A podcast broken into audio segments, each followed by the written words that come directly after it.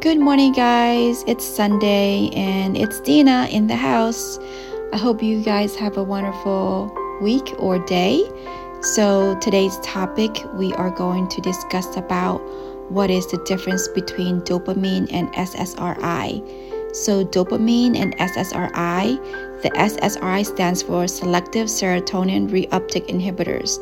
Um, they are both related to the brain function and play a role in regulating mood, but they are very different in terms of their functions and mechanism of actions.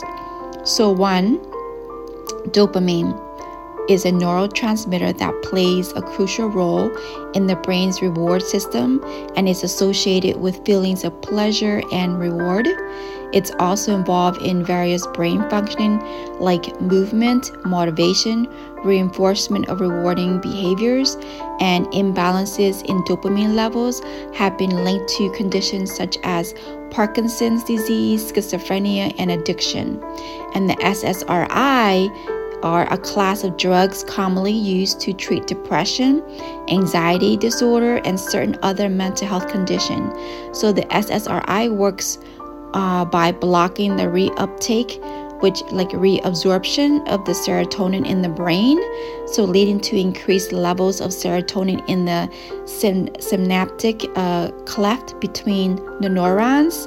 And the serotonin is another neurotransmitter that plays a key role in regulating mood, emotion, and sleep. By increasing the serotonin levels, the S S R I helps regulate the mood and alleviate symptoms of depression and anxiety. So in summary, the dopamine is a neurotransmitter that plays a role in the brain's rewarding system and various function, while the S S R I are a class of drugs that increases the serotonin level in the brain to help treat depression and anxiety. So there you have it. I figured it'll be short and sweet and something fun. Um, did you know factor, right? So anyway, have a great Sunday. Love you guys. Take care and God bless and be safe.